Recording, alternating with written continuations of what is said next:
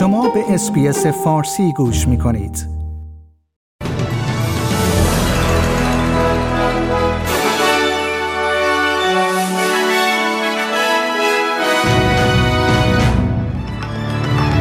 در پی اعلام بودجه جدید استرالیا نگرانی در مورد احتمال افزایش نرخ تورم مطرح شده است.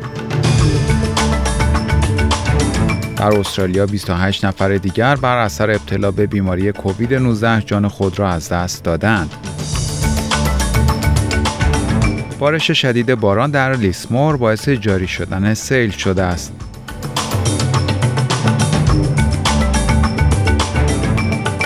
درود بر شما شنوندگان گرامی این پادکست خبری امروز سی‌ام مارس 2022 رادیو SBS فارسی است که من مهدی قلیزاده اون رو تقدیم حضورتون می‌کنم.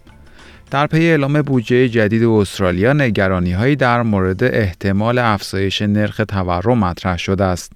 جاش فرایدنبرگ خزاندار استرالیا چهارمین بودجه خود را اعلام کرده است و این بودجه مورد تایید آژانس های اعتباری جهان قرار گرفته است. این در حالی است که برخی اقتصاددانان در مورد بخشهایی از این بودجه که مربوط به کاهش هزینه های زندگی است ابراز نگرانی کردند و می‌گویند این اقدامات ممکن است باعث افزایش نرخ تورم شود. در بودجه جدید 8.6 میلیارد دلار برای کاهش هزینه های زندگی خانوارها در نظر گرفته شده است.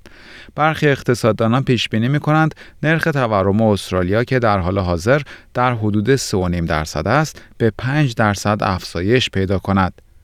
و خبر بعدی در استرالیا 28 نفر دیگر بر اثر ابتلا به بیماری کووید 19 جان خود را از دست دادند.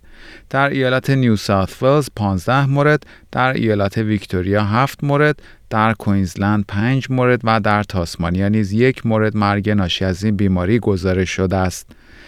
در ایالت نیو ساوت بیش از 25 هزار مورد، در ایالت ویکتوریا بیش از 11 هزار مورد و در ایالت کوینزلند نیز بیش از 10 هزار مورد جدید ابتلا به این بیماری ثبت شده است. و خبر پایانی پادکست خبری امروز بارش شدید باران در لیسمور باعث جاری شدن سیل شده است. این وضعیت بسیاری از ساکنان این شهر در شمال نیو ساوت ولز را مجبور کرده است تا خانه های خود را تخلیه کنند. به چندین منطقه دیگر در نیو ساوت ولز از جمله گرافتن، کافس هاربر، پورت مکواری و تاری نیز در مورد خطر جاری شدن سیل هشدار داده شده است.